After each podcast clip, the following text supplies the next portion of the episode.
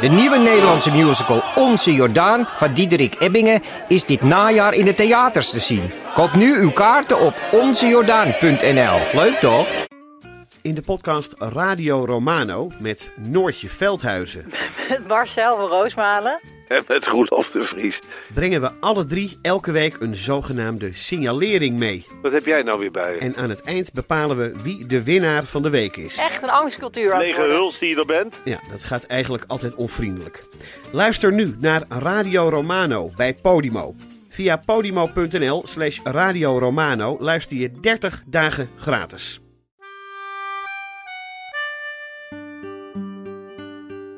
Dit is Man met de microfoon. Met echte en bijna echte verhalen uit een stadswijk. En ik ben Chris Baayema. En in die jaren moest je geen bril hebben. John Lennon had ook een bril, maar nooit als hij optrad. Dat wist ze pas jaren later dat hij een bril had. De bril was een no-go zone. Het was een hele aardige meneer, maar wel met een beetje, een beetje rommelig haar. dus een meneer die eh, heel aardig was, maar hij zag er niet heel aardig uit. Ja, dat, dat stelde dus me in het vooruitzicht. In het weekend zouden we een wandeling gaan maken. Maar dat bleek toen een groepswandeling te zijn met een heel stel jongelui. Dus dat was ook weer niet erg romantisch. Ja, welkom bij Man met de microfoon. En we leggen het nog één keer uit. Ja, daar gaan we. Goed, ik rij met een oranje bus door de buurt om mensen te interviewen. Omdat ik denk ja, dat misschien de beste verhalen wel om de hoek te vinden zijn. En elke maand presenteer ik een programma aan de hand van een thema. Ja, heel goed. Maar we moeten ook even nu aandacht vragen voor iets. Oh ja, we hebben iets verzonnen. Namelijk, Man met de microfoon is eigenlijk de, kleinste omroep van, Nederland. En elke omroep heeft leden, leden, precies. En bij ons kan je nu ook min of meer lid worden. Min of meer. Want wij hebben nu, ja, wij hebben nu, papa, papa, even samen, de, man, met, de microfoon Clubcard. Kijk op manmetdemicrofoon.nl.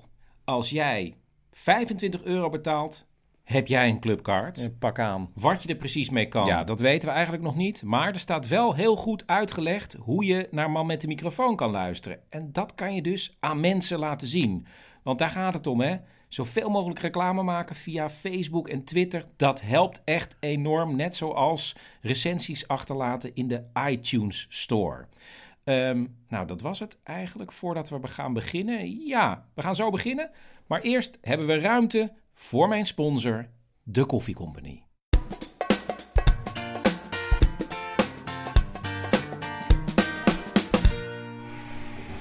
Hi, ik ben Erik. Ik ben Leon. Barista's Erik en Leon zijn onderdeel van een originele koffiecompany reconstructie. Erik, waar was jij op de bewuste dag? Ik eh, zat aan een bar koffie te drinken en de krant te lezen. Erik heeft geen dienst, maar is langsgekomen voor een koffie en een krantje. En Leon? Waar? Jij stond hier, Ja, hier achter de kassa. Ja. En eh, toen... ja, Dicht bij de deur. Ja, dus ik had, alles, eh, ik had goed overzicht van alles. De deur gaat open, ik zie hem binnenkomen. En hij valt heel erg op door zijn eh, vermomming. Hij had een plaksnor op en een sikje en een bruine eh pruik. We gaan terug naar Erik, die nog steeds aan de bar zit. Maar hij wou hier dit eh, paadje inlopen. Hij zei letterlijk, Is het toilet over here? dit paadje. Ja. Hier zo. Dus en hierachter, als we hier doorlopen, dan is hier geen wc. Nee. Maar hij is er niet ingegaan ook. Oh, Ik, want eh, toen zei jij... Dat hij naar boven moest, de trap op, want daar is het toilet. Terug naar Leon. Eh, in de tussentijd hadden zijn bodyguards voor hem koffie besteld. En eh, die hadden Erik en ik gemaakt. En eh, ja, omdat ik er dus best wel zenuwachtig van werd, omdat het een beroemdheid is, had ik toch maar even aan Erik gevraagd of hij eh, de melk wilde schuimen. En eh, ja, dus Erik geeft de koffie aan Justin Bieber en hij zegt tegen hem, I appreciate it, en hij loopt weg. Nou, Leon, exact. Wat gebeurde er exact? Tenminste, hij gaat eerst nog even zitten, neemt een paar slokken en dan loopt hij weg. Precies. Dit was een originele koffiecompany reconstructie. Man met de microfoon wordt mede mogelijk gemaakt door Koffie Company. De lekkerste koffie in de buurt en bij het huis. Kijk op koffiecompany.nl voor vers gebrande koffie, simpele zetapparatuur en tips en uitleg hoe jij ook goede koffie bij je thuis kan zetten. Ja, en uh, daar ben ik weer terug. En er is misschien even een misverstand omdat je voor de allereerste keer luistert. Ja. Ben ik misschien even vergeten dat je denkt: hé, hey, ja. die uh, presentatoren die lijken nogal op elkaar. Uh, nee, ik maak dit programma helemaal alleen. Maar ik kan dus alleen maar een dialoog hebben met mezelf. Dus Chris. Ja, dus op deze manier. Ja, op, door elkaar heen en weer. Ja, precies. Heen en weer. Ja, oké. Okay. nou, dan weet je dat. Um, en deze keer is het thema, ja, ik dacht, uh, de pianostemmer kwam langs, die hoor je hieronder. Ik dacht, we doen gewoon als thema muziek. Had en uh, nou ja, volgens mij, ja, Chris? Ja, volgens mij ja. kunnen we beginnen. Laten we maar beginnen. Daar gaan we.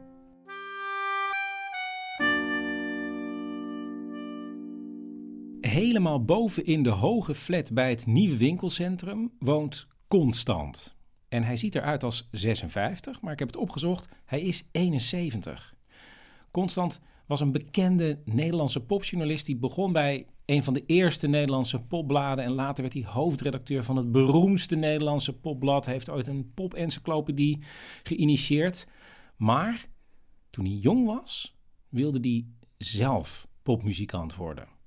En daarom heb ik voor jullie nu zeven fragmenten uit het leven van een vroege popmuzikant. 1. Het koor. Ik kwam uit een heel katholiek gezin in Hilversum. En ik zat op een katholieke school en de betere stemmen die werden dan door de dirigent van het kerkkoor uit de klas gehaald. En die gingen altijd tussen de middag mee naar de kerk, klommen de trappen op, gingen rond het orgel staan. En dan kreeg je missen geleerd en kerstliederen geleerd van die dirigent. Dus dat was al mijn eerste uh, aanraking met muziek. En het bleek dat ik ook van muziek hield. 2. De eerste plaat. Ik herinner me dat mijn vader vaak op zondagochtend, als we allemaal naar de kerk waren geweest, dan zo'n platenkoffer met schellakplaten pakte en plaatjes ging zitten draaien. En dan ook zelf het zij ging zitten meedirigeren of trompet ging zitten meespelen. Maar hij had helemaal geen trompet. Dat deed hij dan met zijn mond. Dus over...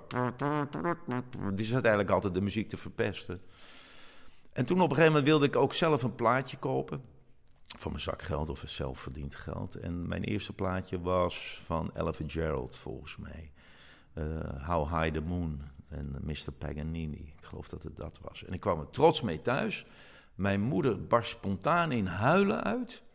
En zegt, maar jongen, hoe heb je dat kunnen doen? Van je spaargeld. Oh, doe me een plezier, breng dat plaatje alsjeblieft terug. En toen heb ik gezegd, nee, daar begin ik niet aan. Uh, vader die heeft toch, koopt toch ook om de paar weken een plaat, ook een hele collectie. Waarom zou ik mijn eigen plaatje niet mogen kopen?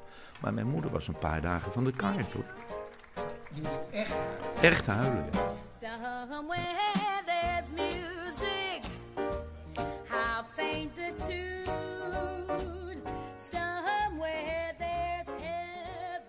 3. De samba-ballen van Mick. En toen kwamen we op de middelbare school, gingen we in bandjes. En ik, uh, ik zong al. Dus ik, ik was dan de zanger. Ik bewoog veel op het toneel. Ik was een beetje een Mick Jagger-achtige figuur. Ik had het afgekeken van Mick Jagger met samba-ballen. Ook zes samba-ballen, tamboerijn en mondharmonica. Ik heb er heel erg mijn best ervoor gedaan. 4. De leren broek. We hadden ook een concurrerende band. Dat waren de Torero's van de gebroeders Hollestelle.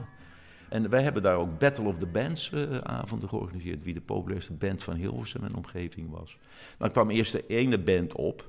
En daarna de andere band. En als een soort van informele applausmeter uh, toestand werd er dan uh, gekeken wie er het populairst was bij de fans. dat ging om en om. Ging om en om. De Torero's die waren ook heel populair. Dat kwam ook omdat de drummer van de Torero's... die deed een liedje van PJ Proby...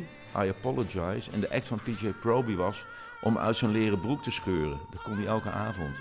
En toen ging Ruud Klein die act uh, nadoen. Dus die scheurde uit zijn broek en daarmee wonnen zij toen die avond.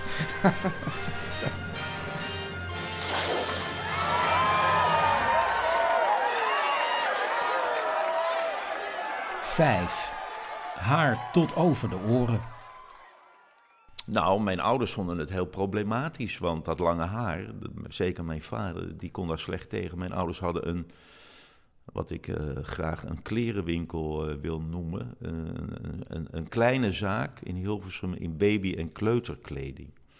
En mijn vader heeft op een goede dag tegen mij gezegd: Jij mag niet via de voordeur meer het huis binnenkomen met dat lange haar. Jij moet maar via de achterdeur binnenkomen, want jij jaagt de klanten de winkel uit. 6. Succes? Ik geloof dat we ooit nog een keer met een plaatje. Of, of, of in de lage regionen van de top 40 stonden, of bubbling under waren. Teenager Music. En dan nu, teenagers, een nieuwe frisse band uit Hilversum. Ik zal later deze uitzending bekendmaken wat de naam is.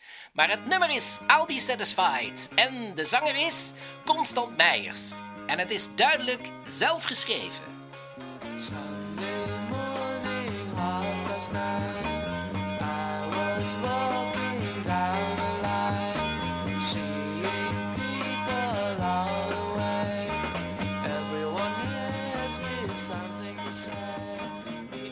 We waren op weg.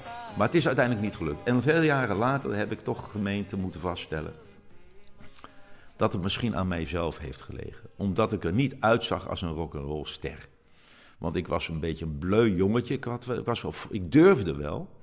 Maar ik was toch een beetje bleu en ik had een bril. En in die jaren moest je geen bril hebben. John Lennon had ook een bril, maar nooit als hij optrad. Dat wist pas jaren later dat hij een bril had. De bril was een no-go zone. 7. De naam. En nu moeten we even iets gaan uitleggen, toch, Chris? Ja, we moeten zeker iets gaan uitleggen. Ja, ehm, doe, doe je al, allereerst even het nummer wat je hieronder hoort. Dat is van de Toreros. Dat heet Come. En de Toreros zijn wel een grote succes geworden. Want die hebben onder andere gestaan in het voorprogramma van de Beatles. Precies. maar ik nu? Oké, nou Chris, leg even het andere uit. Ja, dus Constant had tegen mij gezegd dat hij geen succes was omdat hij een bril droeg. En een uur later, tijdens ons gesprek, kwamen we pas op de naam van zijn band. Long Tall Shorty en de Spectacles. Eh, En daarna werd het kortweg de Spectacles, omdat we bijna allemaal een bril droegen. Jullie hadden allemaal een bril. Ja, en het voor de promotiefoto, degene die nog geen bril had, droeg dan even voor de vorm een bril. Voor de publiciteitsfoto. Hè? Ja, ook genomen, die foto, voor een brillenwinkel in Hilversum. Een bevriende brillenwinkel. De Spectacles. Het is niet één no-go zone, het zijn meerdere no-go zones. Dit was gedoemd te mislukken, toch? Je, zegt dat het, eerst vertel je het hele verhaal waarom het geen succes is geworden. En nu hoor ik pas wat de bandnaam is. Ja, ja, ja, ja. Ja, nou ja, ander- anders had je de bandnaam wel geweten als het een succes was geworden. Oh, die band. Ja, jongelui, die zullen we niet snel vergeten. De Spectacles.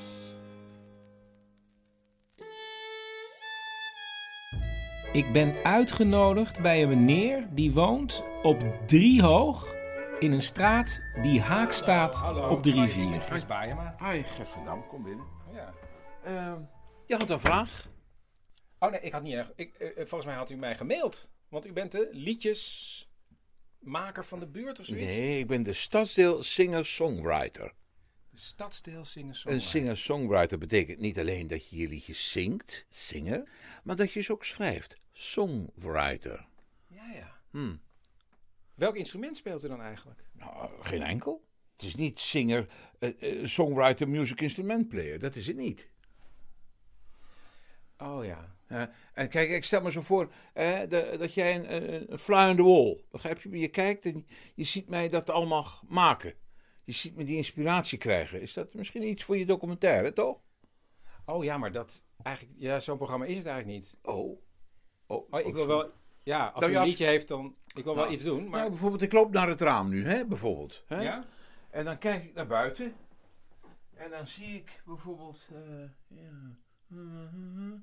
Een vrouw... Een vrouw loopt door de straten. Ja, ja, ja. ja. ja. Heeft u wat? Ja, ik heb Ja. wat, ja. Eh, een vrouw door, loopt door de straten, veel auto's. Het is nog droog, maar het gaat zometeen toch regenen. Weet je, zo. Zo stel ik me dat voor. Hè? Dan... En eh, noteert u dat dan? Of? Nou, eh, jij hebt toch zo'n ding nu? Ik bedoel, eh, misschien kan je het eh, wat je nu net hebt opgenomen. Maar, eh, kan, kan je me dat sturen? Misschien is dat met een bandje. Misschien een idee. Eh, wacht even, ik moet naar de wc, sorry. Ik moet even, even naar de wc.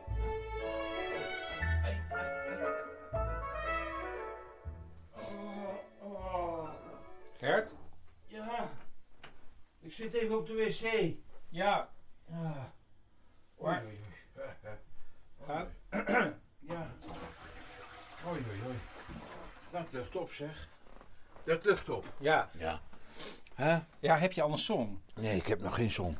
Mijn hoofd is helemaal leeg. Ik had hele mooie beelden van balkons en licht en joelende mensen.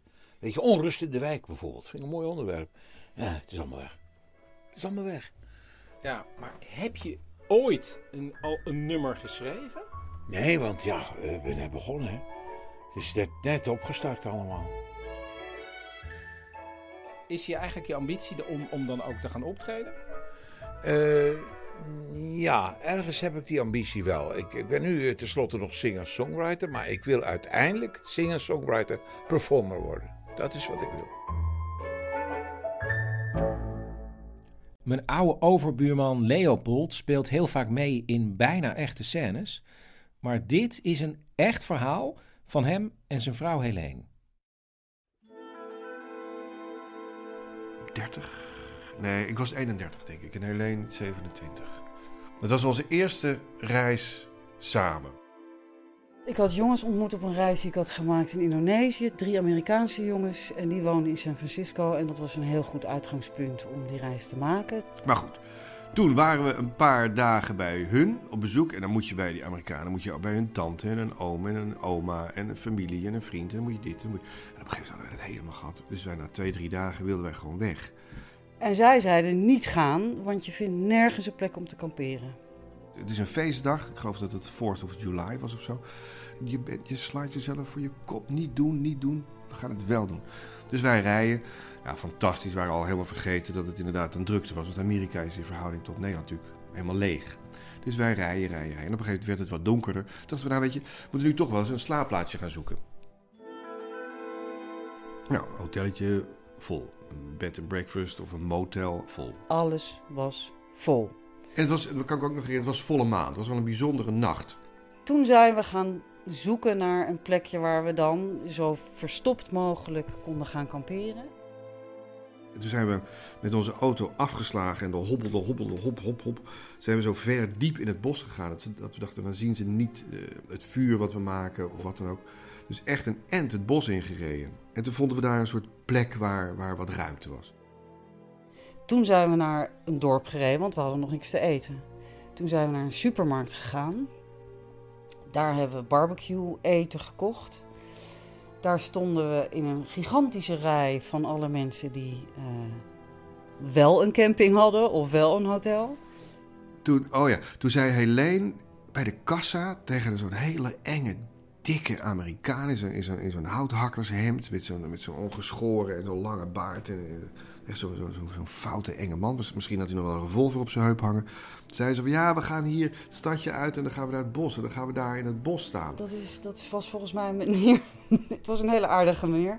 Maar wel met een beetje, een beetje rommelig haar. dus een meneer die eh, heel aardig was. Maar hij zag er niet heel aardig uit op het eerste gezicht. Nou goed. En ik was die, die, die boodschappen zo in het plastic eh, zakje aan het doen. Ik zeg, nee, Leen, niet zeggen. Dat kan je niet. Dat is een doodenge man. Dat vind- moet, je, moet je niet doen. Je moet niet zeggen dat we, dat we, ons, dat we ergens gaan staan waar we te pakken zijn. Ik, ja, ik, vond- ik vond het heel dom van me. Wij zijn naar ons plekje gereden en hebben daar eh, ons tentje opgezet. Prachtig plekje. Ik zat zo de hele tijd om me heen te kijken. En Helene vond ik nogal naïef. Die, had, die was niet bang. Uitzicht, volle maan. Hoe mooi kan het zijn dan om, om zo je reis te beginnen? Want eindelijk waren we ook weer met z'n tweeën. Ze vond het wel gezellig en, en een kampvuurtje maken. En ik, weet nog dat ik de hele tijd zo om me heen zat te kijken in het enge bos. Ik was nog nooit zo ver in een bos geweest eigenlijk. En we, eh, nou, we, gaan uiteindelijk, we kruipen in ons, in ons tentje, in een slaapzak. En we vallen gelukkig wel in slaap. Maar midden in de nacht worden we gewekt door kei en keiharde muziek. Da! Weet je dat je rechtop in je bed zit, omdat er vlak naast je oor gewoon een luidspreker staat te loeien. En het was een nummer, een soort hard rock, eh, waar werd gezongen in herhaling Here We Go Again. Here we go again. En dan zo'n zo, zo'n aanslag op zo'n gitaar. Here we go again. Ik schrok me helemaal gek en meteen gingen er, gingen er scenario's in, in, in mijn hoofd. Dat was de tijd van eh, Silence of the Lambs.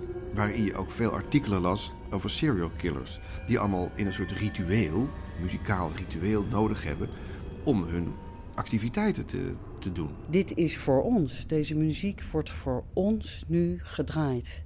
Waarom draait iemand zo dicht bij ons tentje muziek? Waarom?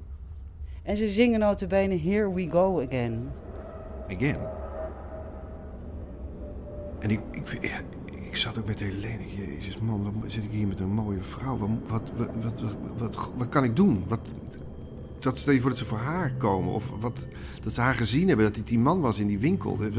Mijn leven gaat nu vol radicaal een andere kant op. We hadden nooit naar Amerika moeten gaan. We hadden nooit in the middle of nowhere. We hadden, alles was fout wat we deden. En eh, nou, we, we, zaten zo rechtop in ons bed. Of in, of in ons slaapzakje, een beetje bloot. En eh, dat nummer af te wachten. En dat nummer dat eindigt. We zitten stil te wachten en te wachten. Nou, gelukkig niks. Komt ook niemand in. Er gaat geen rits open, niks. Oké, nou hoe. Denk ik weer. En toen begon het nummer weer opnieuw. En ik dacht, dit is dus ritueel. Dit is de tweede keer dat ze dat nummer. Hij komt in de mood nu. Vermoorden, martelen, vermoorden. Dat speelde allemaal direct. Dat was de, het was echt doodsangst. Ik was ervan overtuigd. Ik ga dood. Ik word vermoord op een gruwelijke manier. Weer stilte. En na verloop van tijd weer dat nummer. Voor de derde keer dat, opnieuw dat nummer. Here we go again. Fluisterend hebben we bedacht, we gaan in de auto zitten. We moeten weg, we moeten weg,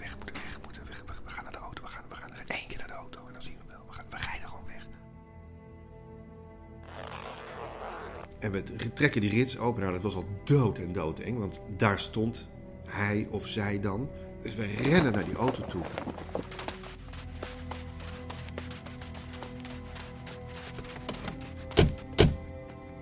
En we zitten naakt in die auto, midden in dat bos, zonder iets of iemand om ons heen. Leopold zei op een gegeven moment, we moeten gaan rijden, want een moving target is hard to hit. A moving target is hard to hit. Nou goed, en ik startte de motor en wij rijden keihard door dat bos.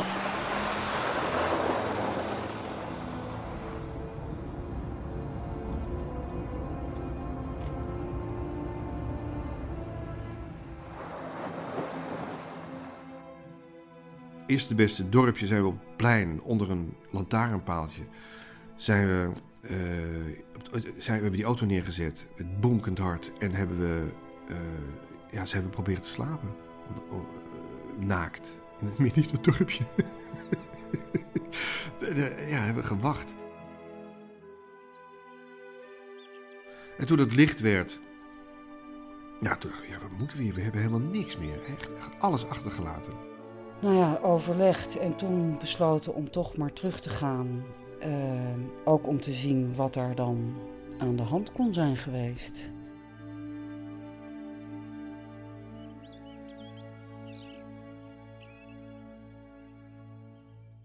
En eh, we, zijn dat, we hebben dat plekje weer gevonden. En er was niets gebeurd, helemaal niks. Alles stond er nog. Er was gewoon niks aan de hand. We hebben de spullen in de auto gepakt, zijn weggereden en besloten wij gaan nooit meer vrij kamperen. Never. Ik heb nog de hele vakantie door, heb ik nachtenlang banend in het zweet wakker geworden. En ik heb nog de hele reis, iedere keer als we wegkwamen en terugkwamen bij het tentje, gedacht: nu zit er een briefje op de tent van die mensen. Van we, we komen er nog aan, maar we laten jullie nog even. En toen zijn we, uiteindelijk zijn we ook in New York gekomen. En toen hebben we in allerlei platenzaken hebben we gezocht naar die muziek. Hebben we het ook voorgezongen, heel dom, bij zo'n toonbank. eh, do you know the song eh, the Here We Go Ja, Again? nou, here we go again. Maar ik heb dat nummer nooit meer teruggevonden. Misschien bestaat het nummer wel helemaal niet.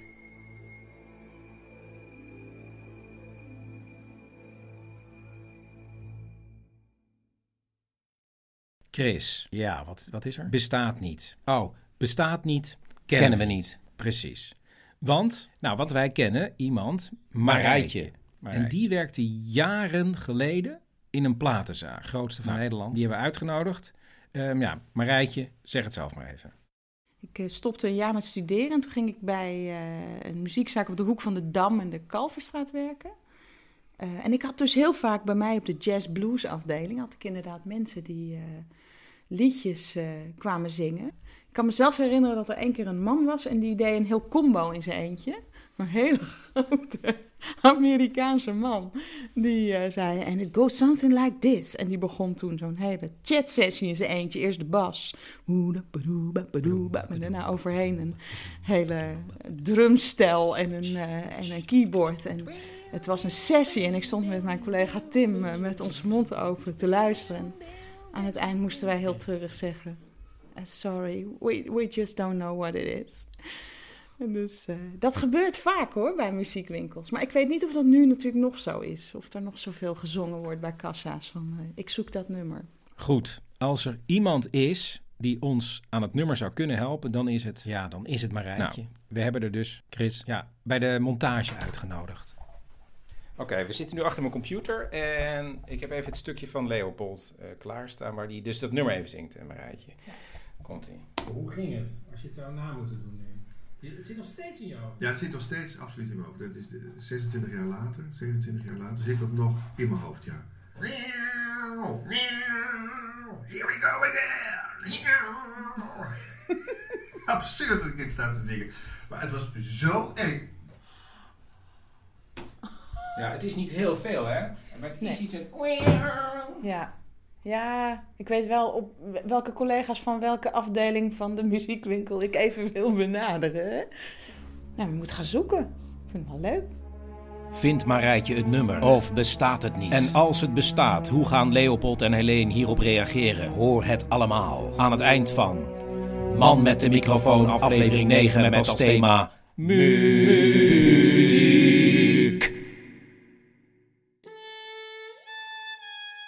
In het wijkje bij de Randweg, waar veel jonge gezinnen komen wonen, gaat de telefoon. Met Annelies. Ja, hallo. Uh, ik bel even over uh, Julia. Ja? Uh, ik ben haar vioollerares. Ja, ja, dat weet ik. Ja, ik bel met een, een evaluatie. Oh, fijn. Ja, wij vinden dat Julia zo lekker bezig is. Echt heerlijk. Ja, ja ze heeft er inderdaad wel plezier in. Maar waar ik even over wilde bellen is dat... De methode. u, overweegt u toch Suzuki? Nou, nee, nee het is meer zo... Um, ja, hoe moet ik dat nou zeggen, of uh, formuleren? Uh, kijk, elk kind heeft een uh, talent. Ja, Daarvan ja. ben ik overtuigd. Ik ook. En bijna iedereen heeft ook wel talent voor muziek. Ja. Maar Julia, dat is een uh, zeldzaam geval waarvan ik denk nee. Nee. Ja, ik heb dit eigenlijk nog nooit meegemaakt. Maar ik denk dat Julia niet boven het niveau uit gaat komen dat ze nu heeft. Maar ze heeft nog nauwelijks een niveau. Ja, dat bedoel ik. Maar wat suggereert u nu eigenlijk? Dat ze een ander instrument moet kiezen of zo? Nou, ik, uh, ik vind het lastig om dit te bespreken, maar um, ik denk dat Julia, uh, in het belang van iedereen eigenlijk, uh, beter een, een heel andere hobby kan kiezen. Iets, iets, iets met sport of zo. Geen muziek? Ja, ik, ik had nooit gedacht dat ik dit nog eens zou adviseren. Maar Julia moet echt uit de buurt gehouden worden van, van welk instrument dan ook. Sorry. Oh, maar, maar ze heeft er wel heel veel plezier in. Ja. Ja, ik denk dat mensen die in een abattoir werken ook best plezier kunnen hebben. Maar ja, moet je dat willen voor je kind? Hm? Jeetje. Nou, uh, ik wil wel even positief uh, afronden. Uh, wat Julia heeft is echt, echt heel bijzonder. Ik heb nog nooit gezien dat iemand zo weinig feeling heeft voor muziek. En dat is op zichzelf alweer uniek natuurlijk. Ja. Oh, ja, nou ja, dan houden we ons daar maar aan vast. Ja, precies. En ik zou zeggen, hè, ze is nogal eh, groot en, en, en stevig en ze heeft flinke handen. Kijk eens naar een uh, rugbyclub bij jullie in de buurt of, of worstelen. Dat lijkt me ook geschikt. Oh, nou ja. Nou, dank u wel. Graag gedaan.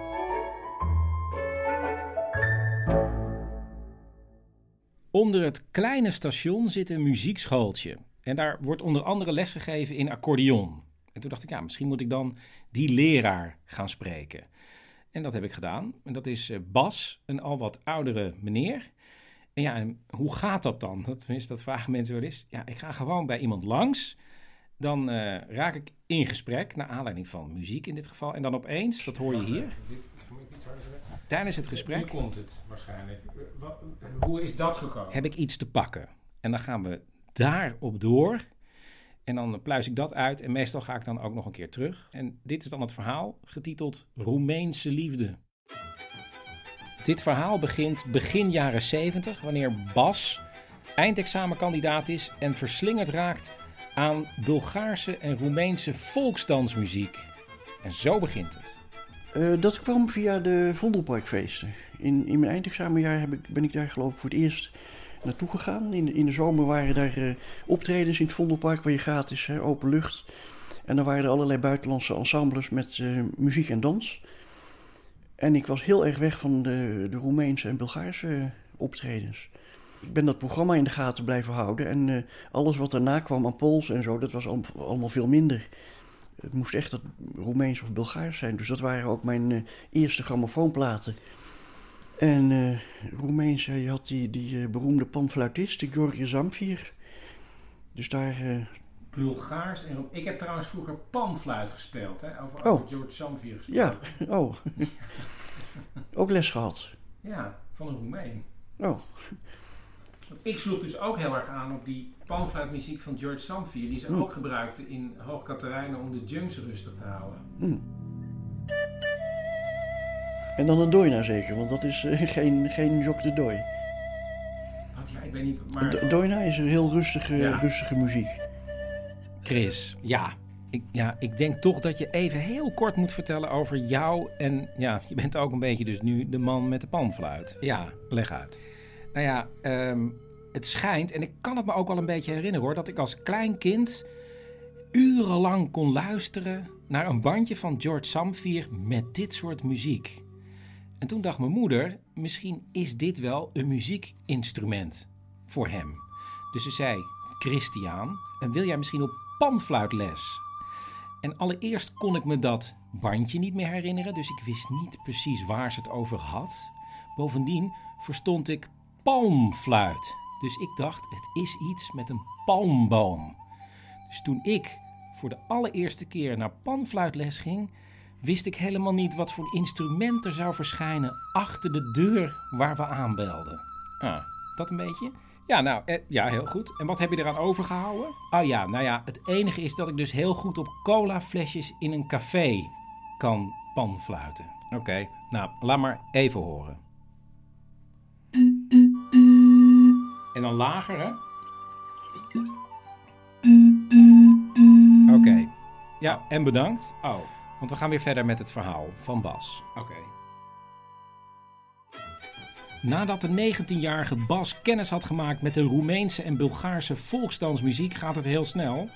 Hij stopt met hobo spelen, begint een eigen volksdansgroep en leert al een beetje Roemeens. En wanneer zijn ouders dat ontdekken, nemen zij mee op vakantie naar Roemenië om te wandelen. En dan is daar die bewuste wandeldag met dat groepje van vier. Op die eh, berghelling in een bos op weg naar boven. Mijn ouders waren al teruggegaan, want die vond, en, ik wilde nog een stukje verder. En ik zag dat groepje van vier mensen daar op het pad. Eh, drie drie eh, jonge vrouwen of meisjes en één wat dikker kabouterachtig mannetje. En zij stond met de rug naar me toe, midden op het pad. En draaide zich om toen ik vlak achter haar was. En ik, ja, ik was onmiddellijk getroffen van, van Jezus, wat, wat, wat een knappe. Wat mooi, hè? En dat is Lucia. Eh, nou ja, eh, donker, eh, zwart, lang zwart haar en een, een, een beetje eh, eh, driehoekig gezichtje. Het viertal heeft een transistorradiootje bij zich waar muziek uitklinkt. En als Bas passeert, herkent hij het nummer en raakt met ze in gesprek. Ik wist de naam van de zangeres. Dus dat, ik geloof dat het Maria Butaccio was of zo.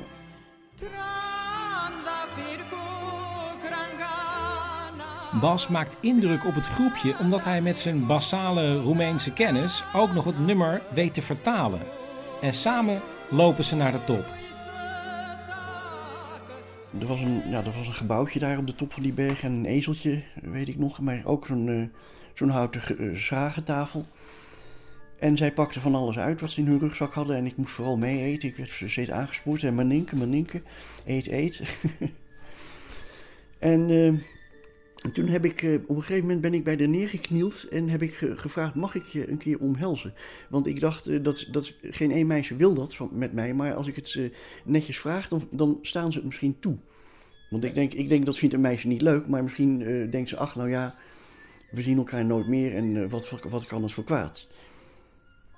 Maar het mocht. Eh, het mocht en eh, ze is dus meegelopen samen met een zus. Maar die zus die was zo eh taksvol om bij de bosrand rechtsomkeer te maken. Dus wij zijn in het donker, in het halve donker, ja donker was, was, was het al zo'n beetje, wat verder die bergen afgedaald.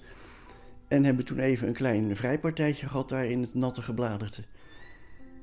Dus dat was inderdaad een kus, dat, waar ik ook niet op gerekend had. En dat was de allereerste keer eigenlijk. En dat was de allereerste keer. Tussen ons, maar ook voor mij. Op, op zo'n manier had ik nog nooit een meisje aangeraakt. De volgende dag ontmoeten ze elkaar weer, maar dan bij de ouders van Lucia. En ze geeft hem een boek vol poëzie cadeau. En eenmaal weer thuis in Nederland schrijft hij haar een brief. En tot zijn grote vreugde stuurt ze er een terug. In de eerste brief die ik van haar kreeg, liet ze al merken dat het heel bijzonder voor haar was om een brief van mij te gekregen te hebben. Eh, Als een kostbaar kleinoot bij zich gehouden en eh, met opzet nog niet opengemaakt en zo, zoiets. Schreef ze de allereerste keer. Er volgen nog vele brieven en langzamerhand ontstaat het idee om elkaar weer te ontmoeten. Maar Lucia kan natuurlijk niet onder het regime van Ceausescu Roemenië uit. En dus moet hij naar haar toe komen. En dat kan, want zijn ouders gaan weer op vakantie naar Roemenië en zetten Bas af in het dorpje van Lucia om hem twee weken later weer op te komen halen. En eigenlijk mag je ook niet logeren bij iemand, maar omdat de vader van Lucia een vooraanstaand persoon is in het dorp, wordt het door iedereen door de vingers gezien. Enige vervelende is dat Lucia in de weken voor het bezoek is opgeroepen voor militaire dienst en iedere ochtend heel vroeg naar de stad Sibiu moet afreizen en pas laat in de middag weer thuis is. Ik ging elke keer naar het station, ging ik ophalen en zo. Aan het eind van de middag. En dan, en dan liepen we naar huis. eh, misschien wel eens hand in hand, misschien ook niet. En dan was zij back af. En de eerste dagen zat ze dus dat, eh, dat militaire kostuum te verstellen, omdat dat veel te groot voor haar was. En latere dagen zat ze, eh, zat ze voor de tv, eh, waar je de boertjes en boerinnetjes met hun volksdansen zag. Want het was een en al folklore op die televisie. En ja, dat vond ik toch niet zo leuk, want daar was ik niet voor gekomen. Maar waarom deed ze dat dan? Maar ja, ze was moe, ging ook vroeg naar bed. soms zonder, zonder mij een teken te geven dat ze verdwenen was. Maar zei ze nog sorry of... Nee, nee. En dus zat Bas overdag zonder haar op de boerderij. Eh, God, ik, ik, ja, ik stond op en ik zat dan 's ochtends eh, op, op dat erf zat ik mijn grammatica, mijn Russische grammatica te leren, die ik bij me had voor de zekerheid en waarvan ik gehoopt had dat ik er niet aan toe zou komen, maar ik deed eigenlijk niks anders daar. Eh, Ik, ik maakte mee hoe dat, eh, dat vrouwtje, die moeder van haar, eh, zo'n gebogen hoofddoekvrouwtje, hoe die eh, met een kip eh, achter de schuur verdween en dan luid gekakel en, en wat veertjes die in het rond vlogen en even later dan... Een uurtje later was de soep voor mij klaar met eh, vetoogjes en zo. De, de chorba, de kippen, kippensoep. Ja, dat, dat stelde ze me in het vooruitzicht. In het weekend zouden we een wandeling gaan maken. Maar dat bleek toen een groepswandeling te zijn met een heel stel jongelui. Dus dat was ook weer niet erg romantisch. En na een dag of wat eh, besloot ze maar helemaal naar Sibiu te gaan. Want eh, dat, dat heen en weer reizen was zo eh, belastend. Maar een heel streng iemand zou zeggen dat ze je dan niet zo leuk meer vond. Nou ja, zij zelf hield vol van wel. Maar als er niet heel... En- en af en toe- enige affectie is... af, en toe, ja, ja, af en toe kreeg ik daar wel tekenen van ook. Een, teken van affectie. Ja. Maar Wat is een teken van affectie? Nou, dat ze eh, 's ochtends heel vroeg, eh, eh, dat is om vijf uur 's ochtends, even mijn kamer binnenkomt en me eventjes een knuffel geeft voor ze weggaat. Dat is één keer gebeurd. Terwijl ik, Ja, terwijl? ja, terwijl ik, nou ja, de, de rest van de dag aan ver- verder dan alleen moest zien door te brengen weer. Nou, het, eindigde ermee dat, we, dat er nog iets was waar ik hoop op had. Eh, We, zouden dan toch nog met z'n tweeën een, een wandeling maken. Eh, maar dan moest ik ergens bij een rivier in een, in een tentje wat ik had op haar wachten. Dus toen heb ik ook eindeloos zitten wachten. En het was heel slecht weer, het was, het was regen. En ik eh ja, steed mijn hoop en er, er kwam niemand. En, toen, en wat bleek toen? Dat eh Lucia had gedacht van... Nou, hij begrijpt wel dat het niet doorgaat met die regen. Dus hij was niet gekomen. Degene die uiteindelijk komen zijn zijn ouders. Want de vakantie is voorbij. En die avond zien ze Lucia nog wel in de stad. Maar dan reizen ze weer door naar Nederland. En het gekke is, dan pakken ze hun briefwisseling weer op. En dan is hij weer net zo romantisch als daarvoor. En dan, in de loop van het jaar, krijgt hij een paar brieven met de volgende strekking. Eh, nou, ze, ze kreeg kennis aan een, aan een knul daar die, die wel wat in haar zag. Dus eh, tot dan toe was het gewoon Romeo en Julia geweest en de rest van de wereld bestond niet. Had ik het idee, of dat waar is, weet ik niet. Maar eh, op een gegeven moment kwam toch de aap uit de mouw dat ze getrouwd was. En dat was een ceremonietje van niks waar ze bijna meteen spijt van had. Maar toen zat ze aan hem vast. Al snel stuurt ze brieven hoe ongelukkig haar huwelijk is. En ze dringt er bij Bas op aan dat hij bij haar langskomt. Nou, dat was natuurlijk eh, balsem op mijn eh, eh, jonge gekwetste ziel. Want in Nederland liep, liep ik het ene blauwtje naar het ander. En dus schrijft hij haar dat hij naar haar toe komt. En hoewel hij geen geld heeft, verzint hij toch een plan om de reis te bekostigen. Ik heb mijn hobo verkocht. Na een lange reis vol vertragingen komt Bas aan bij de woning in de stad waar ze nu woont. En eh, nou, de- er werd na mijn ge- geklop en gebel werd er uiteindelijk open gedaan, midden in de nacht. en ik werd binnen, binnengehaald en verwelkomd met, eh, met thee en, en koffie en wat ik maar wilde de- eten en drinken en zo. Wie deed er open? Ja, zij, het, allebei, zij en haar man. En die man wist ook dat je kwam. Ik denk dat hij het niet wist, want zij had mij van het station willen afhalen. Dus dat liep helemaal mis. Lucia heeft, ho- hoe, wat daarvan waar is, weet ik niet, maar die heeft gezegd of geschreven na de hand dat ze, dat ze echt niks door hadden en dat ze dachten dat het gewoon een soort beleefdheidsbezoekje was. En toen eh, een paar dagen en toen eh, en maar- Ja. en had je nog wel tijd met haar alleen? Nauwelijks.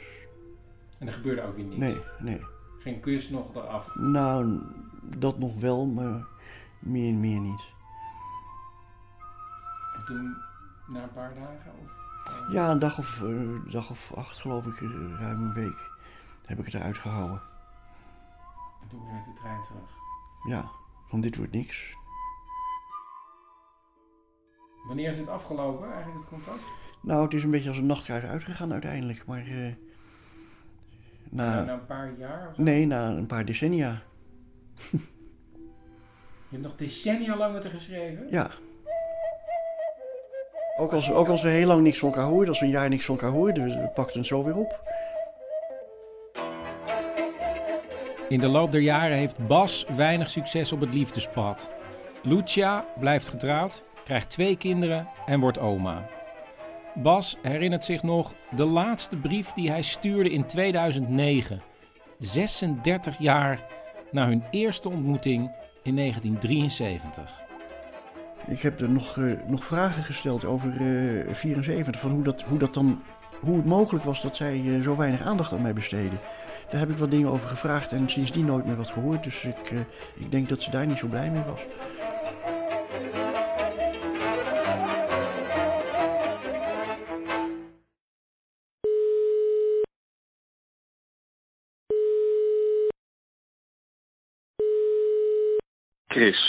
Met Leopold. Gelukkig nieuwjaar. Gelukkig nieuwjaar. Dat om te Eh, zou kunnen dat ik het nummer heb.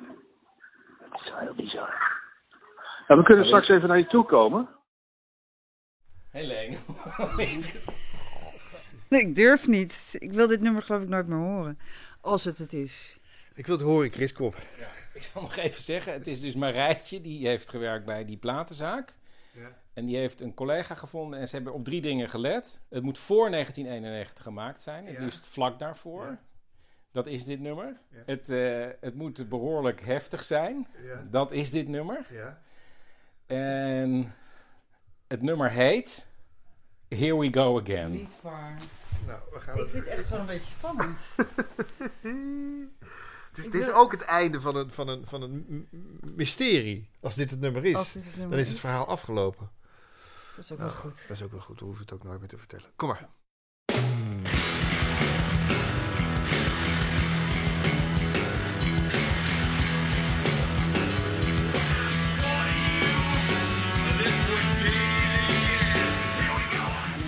Dit moet het zijn. Ja, ja, dit moet het gewoon zijn. En dit is echt keihard. Ja, en dan- oh, wat gaat er dan gebeuren? Here we go again. Wat dan? Wat de deze fuck stem. gaat er gebeuren? Bos. Dat is hem. Het is, het is heel naar. Waarom wordt deze muziek gemaakt, jongens?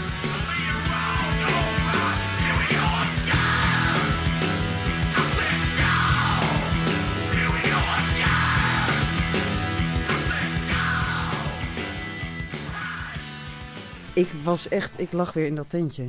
Ga je het ooit nog een keer luisteren? Nee. Leopold, ik Nee, ga het nee, nooit nee, nee, nee, meer nee, nee. luisteren. Nee, Jij gaat het ook nooit voor mij opzitten. Nee, ook niet s'nachts. Nee. Ik wil ook niet dat je het ons opstuurt, Chris. Nee, ik wil dit gewoon niet meer. Dit is klaar. Dit is nu een afgerond eh, verhaal. Ja.